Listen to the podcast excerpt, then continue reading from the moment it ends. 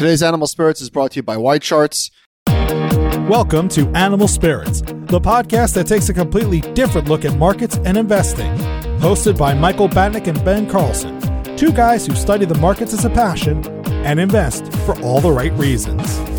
Michael Batnick and Ben Carlson work for Ritholtz Wealth Management. All opinions expressed by Michael and Ben or any podcast guests are solely their own opinions and do not reflect the opinion of Ritholtz Wealth Management. This podcast is for informational purposes only and should not be relied upon for investment decisions. Clients of Ritholtz Wealth Management may maintain positions in the securities discussed in this podcast.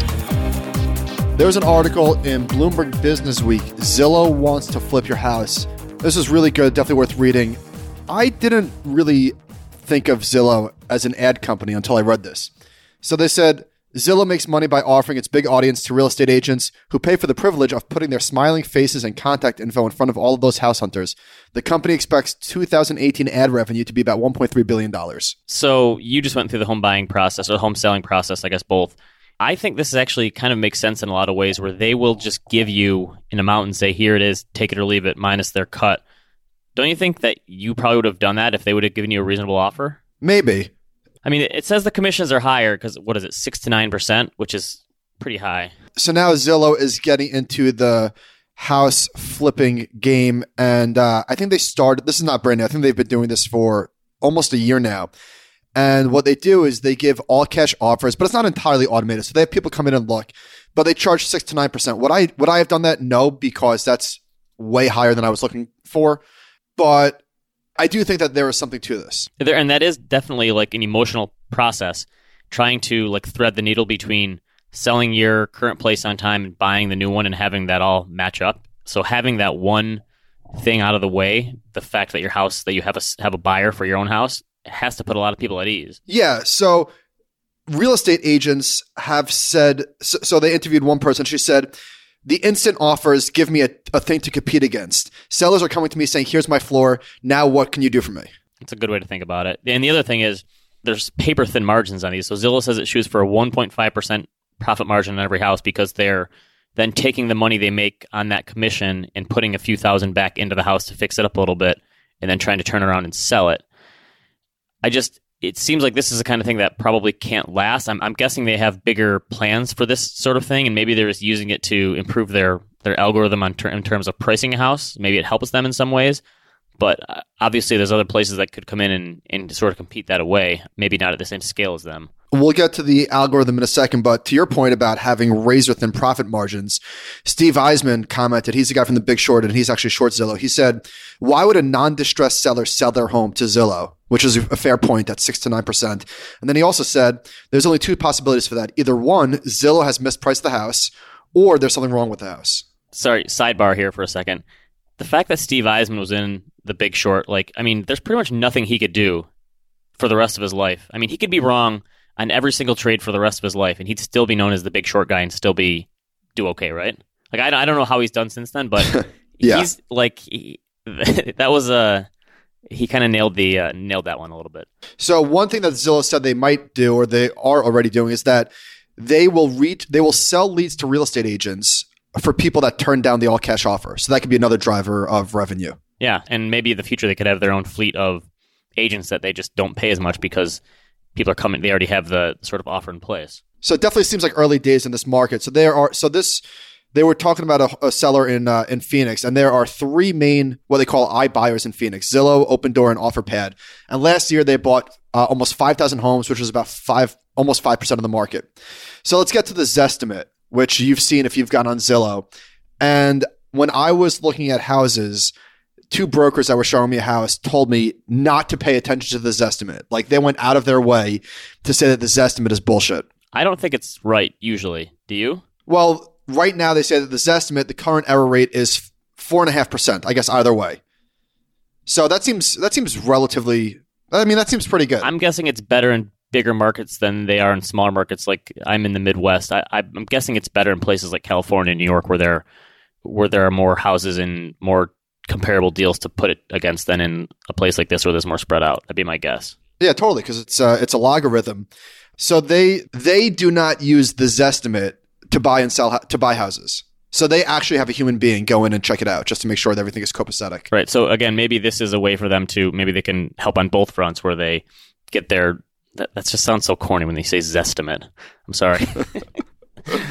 but maybe yeah, maybe they're making that a little better. Okay. So sticking with the borrowing thing. So the the big canary in the coal mine from the past week was auto loans. And so I saw a few of these headlines and it said more than 7 million Americans are seriously behind on their car payments and the stat was the Federal Reserve Bank of New York said at the end of 2018 there were 7 million people that were more than 90 days 90 days or more behind on their car payments which would mean they're in serious delinquency and that's a million more people than at the end of 2010 so we'll get to this in a second but this is these large numbers it's just denominator blindness yes totally it you see big million numbers like that and it, it scares you and freaks out and there's a lot of people that were like oh my, well if uh, so a few of the tweets that I saw were, well, if people are behind on their car payments, then what else is wrong with them, and what else is going bad? And know what I realized? I think that this is one of the hardest things to not fall prey to.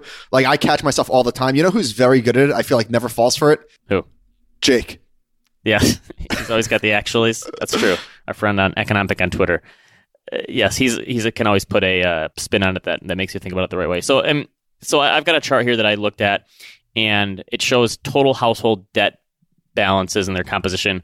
It just, I, I wrote a piece on this, and so mortgage debt accounts for like 70% of household borrowing. Then the other ones are credit cards, student loans, auto loans, and then maybe like a home equity line. Auto loans are are not a rounding error. They're like 9% of household debt, but comparing that to mortgages and trying to make this the next subprime seems a little bit of a stretch. So I looked at some charts from our friends at Wait, let me, L- hold on, let me ask you a question before okay. you get into that. Do you think that I mean is anybody actually doing that? Doing what? Like what you're suggesting that that people are saying that this is 2008 all over again. There's some people that are saying yes, debt is out of control, and this is a symptom of a larger issue where auto loans are just the first.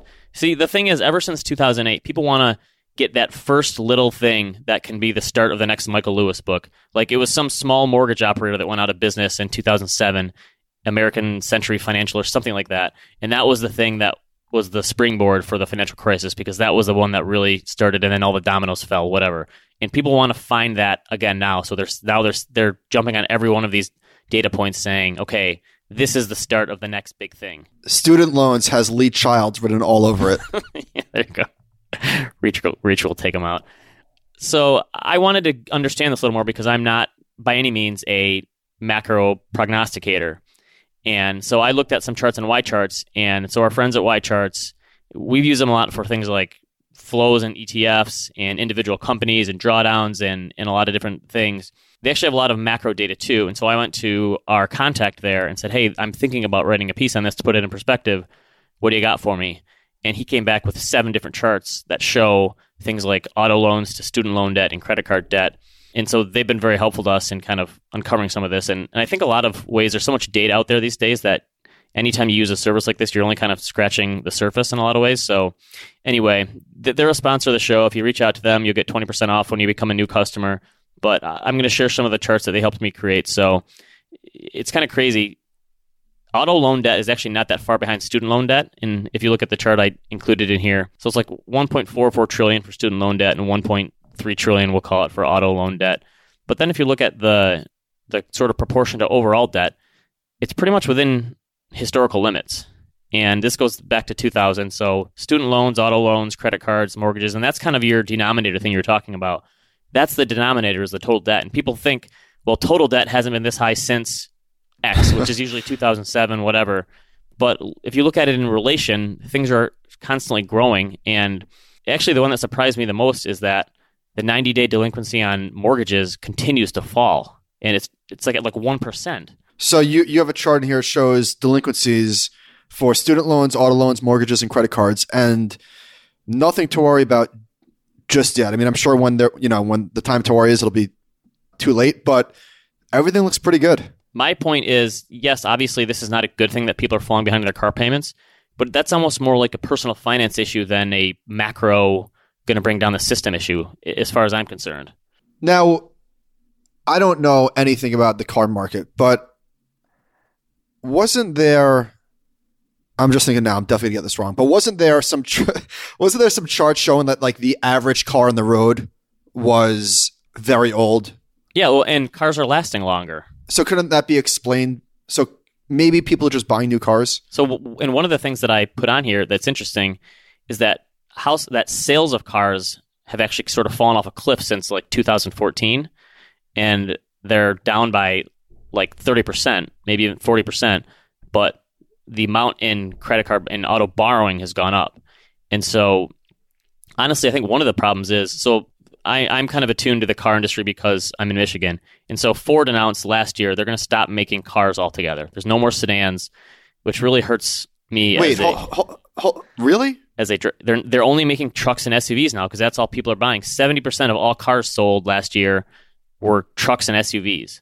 And so from Ford, from Ford or in general? in general, the whole U.S. stock car market, seventy percent are, car- are trucks and SUVs. So people are spending more tr- and they're taking out longer loans, like six or seven year loans. And I think that's probably the issue why these people are going delinquent. Because guess what? You're spending more on your car because SUVs are expensive. I I'm just going through the process of finalizing a new car now, and my mind was blown at how expensive SUVs are. And I see them, you see them all over the road. And I did kind of a tongue in cheek thing a few months ago where I said, "Are SUVs ruining retirement savings?" And it could be kind of true because when you look at the monthly payments on some of these, it's it's crazy to think how high they could be. So I say renting a car, and you always correct me. Is it really? Is it that wrong to say that you rent a car? Ter- Instead instead, of of, leasing. Uh, I don't think I've ever heard anyone say I'm renting a car, but no, actually, people do. Yeah, you can rent a car at a car rental agency. That's why. Ah, it all makes sense. Did you just learn that now? All right, I stand Yes, corrected. so that's why you don't. Yeah, because there are literally car. I mean, I'll give you a little bit of a break there since you're from New York City and the car thing is not as important there. But Nope, fine, but nobody leases a house uh, or an apartment. okay, yes, you well, you could. I Nope, there, there's leasing offices and apartments. you rent an apartment. All right, let's move on. So, oh, so you're renting a car. Go on. Oh no, you're No. leasing a car. I'm sorry. The the one interesting part about it to me was that the internet has totally leveled the playing field in terms of negotiating. Like, are you a big negotiating person? Like, do you do you cringe at that, or do you, are you okay with it? Do you, I don't. I don't like it. I, I've never been a big negotiator either, but the internet makes it easy because in the past, you I'd be the guy at the at the car dealership going, "Yep, yep, okay, uh, yeah, I guess I have to do what you say because I don't know what I'm doing." But now, you can email all these different dealerships. You can you know exactly what the prices are that you want, and so you can walk away anytime you want. And so I'm that's what I do every time I get a different car now is I do the walk away, and you know I'm okay, fine, thanks. I'll uh, I'll check back or I'll find something else. And, and the, the guy did the, let me go talk to my boss. I'm, I'm not sure I can pull this off, but if I talk to my boss and it's, it's like so, such an antiquated process, it seems like, but they still have to go through it just to, I don't know, make it seem like they're giving you a deal. Anyway, okay. Speaking of, of so I, I showed some student loan debt in here too, and you found a story about people who are now over 60 and being crushed by student loan debt, which it's kind of hard to believe, but in, I guess in a few decades, it's going to be like I'm 80 and crushed by student loan debt. I don't So, sticking with denominator blindness, U.S. consumers who are 60 or older owed around $615 billion in credit cards, auto loans, personal loans, and student loans as of 2017. That is up 84% since 2010, the biggest increase of any age group. And you know what? This, I mean, when you see a number like this that's so gigantic, does do you like is the implication to assume that these people are all going to default? Like there's 615 billion dollars in credit and loans that won't be repaid? That's what I mean by the by the canary in the coal mine thing. People assume, all right, this is it. This is the tipping point. Now it's all downhill from here. So th- they include an anecdote, and I don't mean to sound heartless because I'm really not. I cry in movies all the time. But here, here's What, a what was the last movie you cried in? I don't know. I cry. I I mean, Alien versus Predator three. no, no, no. I don't cry over stuff like that. But Lion King, maybe. Okay. Anyway, so they tell a story about this guy who signed up for student loans to attend the Art Institute of New York City in 2003 and 2004 after a restaurant venture failed. At the Art Institute, he studied culinary art and restaurant design and layout to upgrade his skills, he said. Subsequent restaurant ventures didn't work, and he's currently unemployed. I mean, yeah, shit happens. Well, and the the failure rate in restaurants has to be like what? I mean- eighty percent. Yeah, is this is this a surprise that you know bad stuff happens to to good people all the time? So, all right, to remove the denominator, on average, student loan borrowers in their 60s owed $33,800 in 2017. So when you get to the averages and to bring back the car thing, the student loans and car debt in total, when we're talking about these big denominators, are pretty similar. So the averages are probably not that far off either. So this is basically the cost of a new car that people are taking out in student loans. So it's it seems like a lot, but when you put it in those terms, it's not that bad. This reminds me of Hans Rosling, who said something like, "It is not incompatible or incongruous, or I don't know which is the right word here, to say that things are bad, but things are also getting worse." Like the two things can, can exist. When you say, "Well, there's still a billion people that are that are starving uh, around the world," yeah, that's awful. That's awful, awful, awful. However, you have to look at like the whole you know the whole pie and, realize that things are getting better. So, all right, so so on the on the things are are still really bad part, the federal government, which is the largest student loan lender in the country, garnished the social security benefits, tax refunds, or other federal payments of more than forty thousand people age 65 and older in fiscal year 2014 because they defaulted on student or parent loan debt. That's terrible. I mean, 40,000 people that are having social security benefits garnished. That is unimaginable. However, and again, uh, not to sound heartless, but the however is that I don't think this is like a everything is broken type of thing. Right. The good news is more people are becoming educated. The bad news is there's probably more people taking out loans that they shouldn't be, and then you hear these sad stories. So it's it is kind of a which side do you want to look on? Yep. All right, let's move on from this uh, student loan stuff. Okay, so last week we talked about how big your nest egg should be at retirement, and we mentioned the 4% rule and how taking the inverse of that would mean you have to have 25 times your annual spending at retirement to be considered safe. And actually, But I, I, but I don't think that's really necessarily true, by the way. Okay, well, let's run some numbers. So the Wall Street Journal did a post on this, and they talked. The question was, "How big must your nest egg be?" And they they interviewed William Bernstein, I think you need to disclose your relationship. relationship. I, I've met the man before. We've traded some correspondence. Uh, he's probably one of my favorite authors there is. Anyway, I like the way his brain works on these things. So he he talked about he's ran through some examples, and he said, okay, let's say you need seventy thousand dollars a year to meet your expenses and pay taxes when you're retired. If you receive thirty grand a year from Social Security and maybe a small pension, obviously you need to come up with forty thousand dollars for your residual living expenses. He calls it your your RLE. And so simply take 25 times your RLE would give you 40,000 times 25 is $1 million to sort of give you a safe number. So why do you think that that is not a good way to look look at this? No, I, I don't think it's a bad way. I just don't think that you necessarily need 25 times your income to do the 4% rule. Yeah, I agree because obviously there's so many other factors. And I, I think that And honestly, who's how many what percentage of the population is able to retire with 25 times their income? Yeah, it's pretty small. And obviously the the variables here that change this equation. I think this is this is for people who really want to make sure they're ultra safe. And Bernstein even says when you've won the game, why keep playing? And you should probably take when you get to that level, take it and put it in something that's ultra safe like tips or a bond ladder or something. So I think that's for people who really want to make sure that there's no issues, you know, that that money's going to be there at all. And so the, the variables that you can't control here are things like sequence of return risk and what your actual returns are going to be. And so I think the the 4% rule is almost playing it safe in a lot of ways to make sure you are fully covered. And you're right. I'm sure that there's very, it's a very small percent of the population that ever gets to that point. So let's stick with taxes for a second. So yesterday morning, I was at a coffee shop and some guy walks in talking to the barista, complaining pretty loudly. I was the only other one in there. It was early about federal taxes and how nobody he knows is getting a refund for the first time ever. And he was like, outraged is too strong a word. He, you know, I don't want to. What was the reaction by the barista for this? I couldn't see. It was probably Okay. I didn't hear him talking. It was probably just nodding, I guess. But I think you wrote about this last week that people paid less in taxes in 2018 likely than they paid in 2017. But because they're not getting a refund or because in many cases they owe money, it just feels crappy. So I went to our resident firm expert on taxes, Bill Sweet, and said, This doesn't compute for me. How is it possible that we're seeing all these stories about? And I, I guess the average refund, the, the IRS does update this on like a weekly basis, and they said the average refund is down 9%. And so there's a lot of people who really banked on that.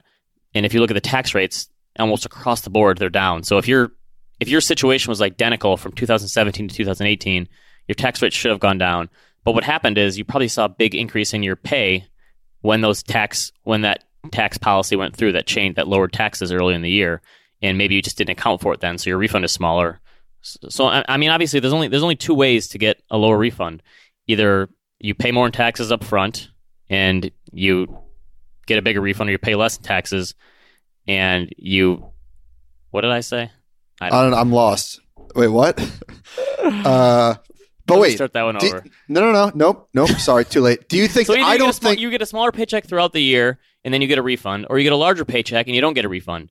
And obviously, there there are some differences. And I, I put this piece out, and I got a lot of angry people on the coast saying, "No, the salt deductions have been limited, and so you can't take as much for your property taxes and your mortgage interest." And so the people on the coast feel like they've got the short end of the stick here. that seemed to me like not the point of the post.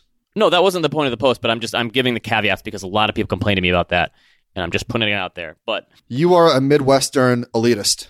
Y- yes, right. So all the people on the coast are really upset that they're paying high property taxes and paying a lot for their housing and not right, getting well, as big a put, tax put that break. aside. Put that aside for a second. I do not think that wanting a refund with the understanding that you're providing a tax loan, an interest-free loan to the government, is irrational. I don't think it is either because honestly, yes, it is like an interest-free loan, but some people But so need what? forced, some people need forced savings. I think we've learned Right. that because the Right. finances of so many people are so terrible. So I'm fine with that.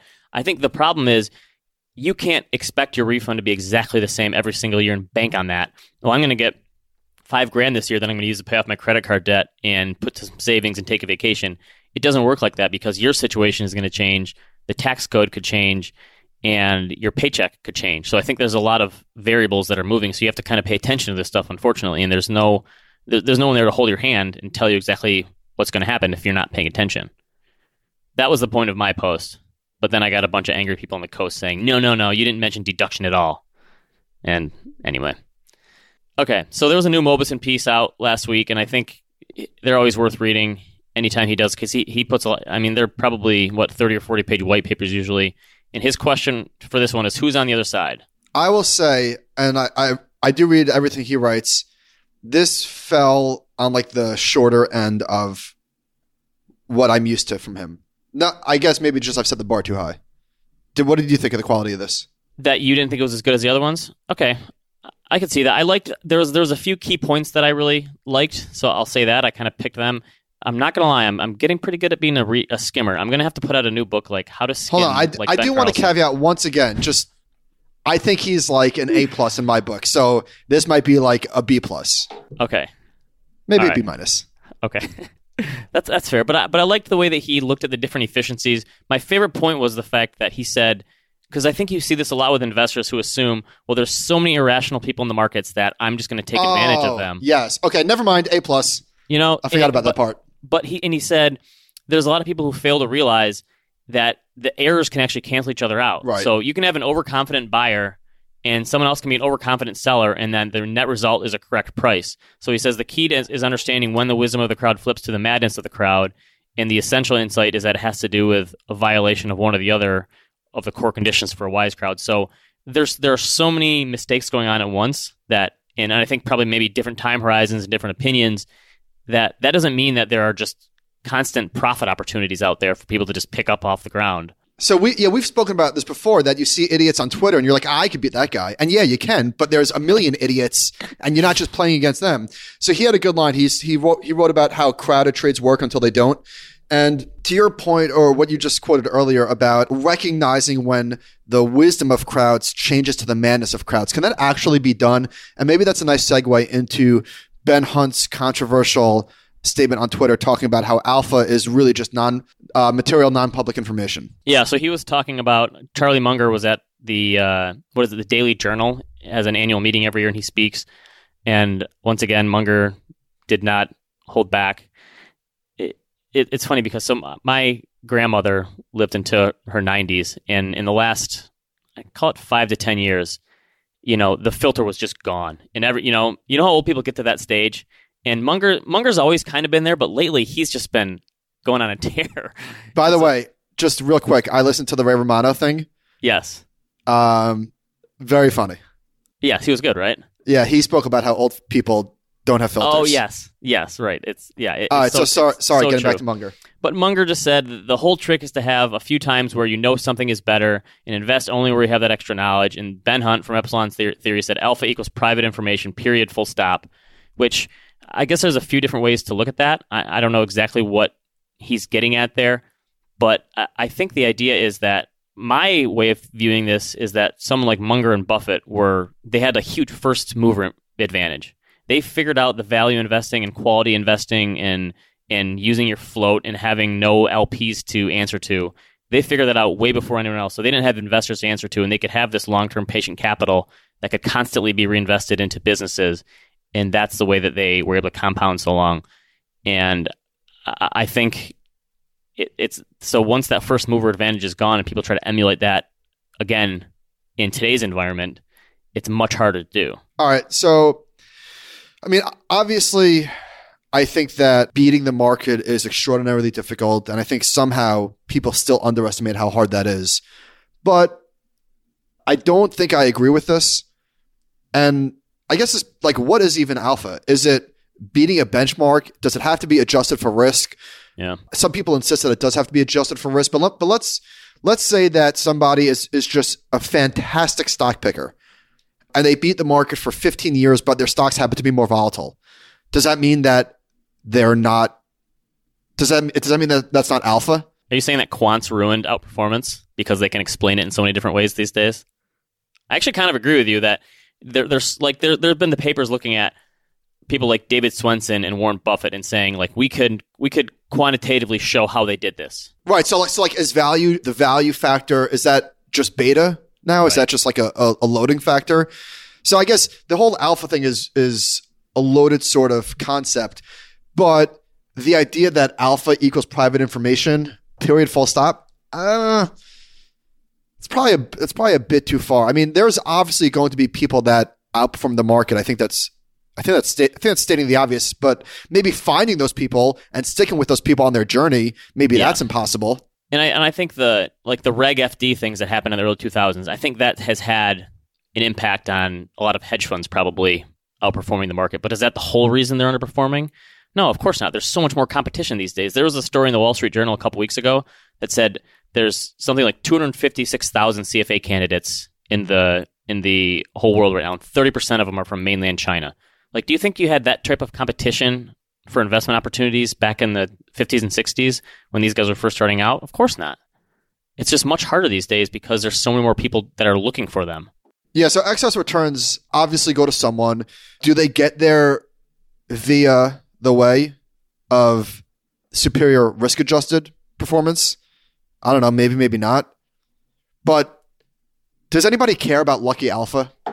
Like, if right. you beat the market and you got lucky, well, so what? It's still good money. Yeah. The the problem was most people trying to emulate lucky alpha. That's that's where the problem lies. Is people saying like, I'm going to follow these ten steps. I'm going to get up at 4:30 in the morning and I'm going to read 10ks all day. Wait, and, are you saying that that Buffett and Munger were lucky? No, not at all. I'm saying people who try to emulate what they did now will have a much harder time doing so than starting at the time they did. Obviously, they took advantage of all, they used all the things that they had at their advantage that other people didn't and could could have done the same thing, but I'm saying that they had a much different route than someone starting out today does. Okay, but you, no but you're right. There were a lot of people that started in the early 80s when PE ratios were very low, inflation was very high, and how come we've only heard of a few of them? Right. Yeah. So yeah, you can't take anything away from them, but it's just it, it, I'm sure a lot of people would gladly trade places in terms of the investing environment to start out in that sort of place. But again, back then it wasn't as easy because people were saying, well, interest rates are 15%, but they're going to go to 25 or 30, and inflation is going to go to 30. So it's it's never as easy as it seems with hindsight. Okay, so Wealthfront is getting into the cash game so they just announced last week Wealthfront launched an FDIC cash account separate from the investment account. It yields like 2.24%. And I guess this is just a way for it's kind of this is another thing that Robinhood tried to get into, but this is a little bit better done, I guess, because it's FDIC insured. Don't you think that the banks are finally going to come around eventually? We, we talked about yes. this two weeks ago. Like all these places are finally providing some competition and then eventually the banks will step in and just squash them because they'll offer like like Goldman already has their Marcus one that is growing like like weeds. Uh, I, I mean, it's not like these places are offering things that are impossible to get elsewhere, but I guess they're they're all just trying to step in to take care of some of those banking needs and hopefully get enough millennials and young people to sign up that they pull them away from the banks. Is that the idea? I'm waiting for their cash parity account. Nice. So you you tweeted the other day, successful people are the worst. I can't even believe this. Where did you find this? It was a CNBC article, I believe. Okay. So successful people are adopting the concept of micro scheduling, which involves Oh, it was a breaking your day Insider, sorry. into five to seven minute slots and even planning cups of tea. What is this garbage? I don't know. I don't know why it irks me so bad, but I just I can't get over it. I do think that this is the uh, the content people like the producers or whatever trolling us. Not not Yes. not you and I. I mean everyone. Yes. Yes, it, it must be. I just have to. Okay, let's get into some questions. Okay, so someone asked a really long question about some Gotham funds, which is the funds of Joel Greenblatt, and they do a long short version where when you have a long short fund and it's listed, let's say you go to Morningstar to see what the expense ratio is, that expense ratio is going to be higher than the actual management fee you're paying because they count short interest dividends. So when you short a stock, you're essentially borrowing it and you're going to sell it and then try to buy it back at a lower price.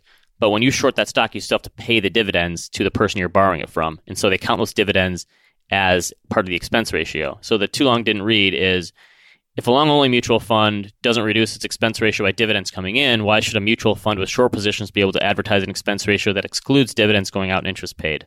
Don't they? I thought they do include that. In the long only mutual fund? No, no, no, no. In in the long short. They do. So I so think what's the question? he's saying why do, why do, for a long short fund why do they have to show dividends being paid if a long only mutual fund isn't showing dividends being received Oh, okay. Well, fair point. I just think it's better disclosure. I think more Yeah. disclosure is good, and, and it's like but it is a fair. It, it is a fair point. but that's actually like more it's a hurdle rate that you have to jump over to actually outperform so i Right. think it's good it's good to be included. I think it's i'm fine with them showing those. Because otherwise, the S and P 500, the expense ratio is what negative 1.8 percent. yeah if you included dividends so that yeah. So uh, yeah I, i'm fine with them showing it on the shorts because i think more is better in terms especially in those liquid alt products that pe- a lot of people probably don't understand. More information is better Okay, I've got a 401k invested in a target date fund with a net expense ratio of less than 0.1%. Nice work. I'm maxing it out, but in terms of monitoring, I've just kind of abided by the set it and forget it approach. I've recently taken out a life insurance policy with a firm that offers wealth management advice. The advisor is recommending that I let her take over management of the 401k for a fee of 1%.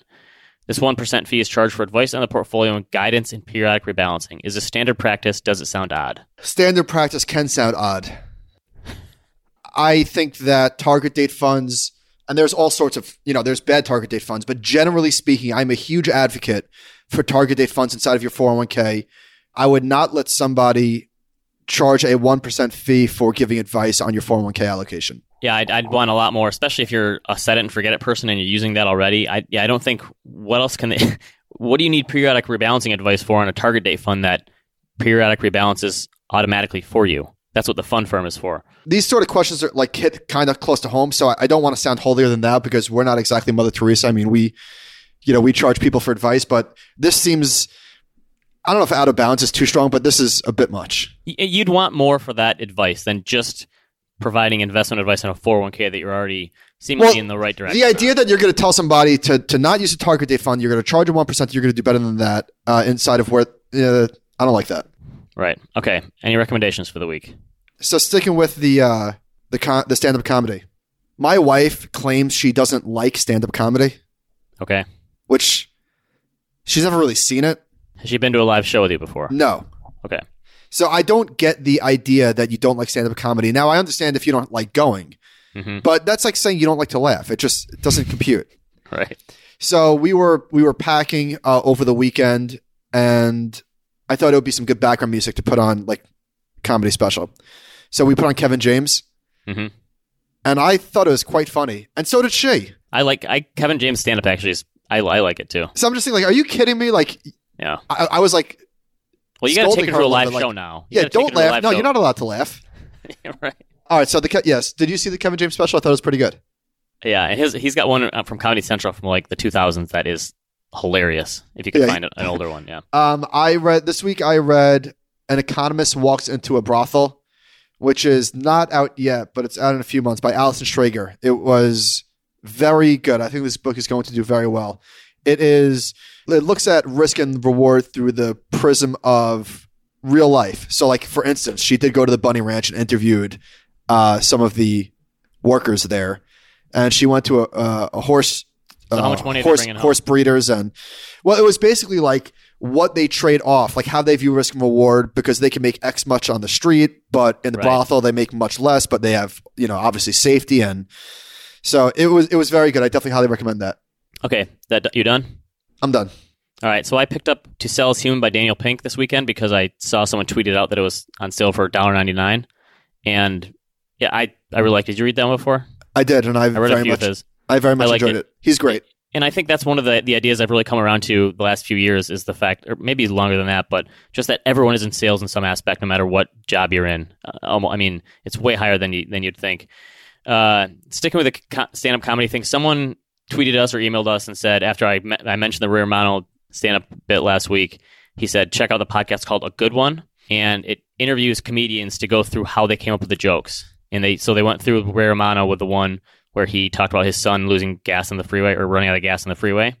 And this was an interesting podcast because it, it's like an hour long and it really deconstructs the whole joke for how did you find it, how did you fine tune it, and I think it's important to to get through some of these because I think people might mistake like just the fact that these people have good personalities and are talented with the fact that they work really hard on these. And I, I always like to see how the sausage gets made in in terms of like comedians because a lot of people I'm sure think like I'm funny, I could probably get up and do that, but like they they put in a ton of time and effort changing like a word here or a, a structure there, and it's kind of interesting to listen to how they go about making these jokes, and they really get in depth. Be Oh. sure to watch. H-? Hold on. You know it was great how Ray Romano ended the set where he killed his dog. Yeah, that was perfect. Yes. yeah, it was so good. I, I he was better than I thought he'd be. Yes. he's definitely funny. Okay, so we started watching Friends from College this week on Netflix. Uh, any good? it's not bad. We're halfway through the first season. I like the fact that it's a half hour show. I feel like Oh, every show is an up. hour these days. I could do. I could do. I could do. I could watch shit for half an hour. it's a, yes, and like you're just kind of like, oh, I know it's gonna be over soon, Yeah. and it's it's a little over the top, but it's funny. It's got uh the guy from Key and Peele in it, the guy from Predator that you hated. He's he's funny. It- It's got a bunch of decent actors in it, and it's just these Fred Savage is in it from the Wonder Years, and it's actually got some really funny parts. Like I I laughed out loud a few times each episode. Uh, my wife.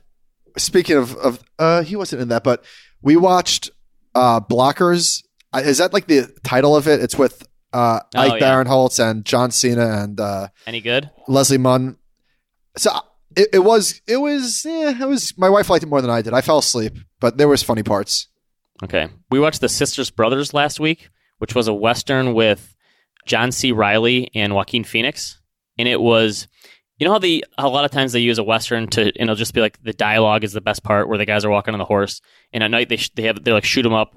And then, but during the day, they're like, they're really philosophical and think. And that's kind of what the way this was. But it, this was actually pretty good. It was a little slower. It had that Riz Ahmed guy from The Night of, and Jake Gyllenhaal was in it as well. And it was one of those westerns where you kind of think you know exactly where it's heading, and then it kind of takes some turns and does things a little differently. But I kind of liked it. I, I, I will never. I have never, and I will never say it's one of those westerns. Okay, all right.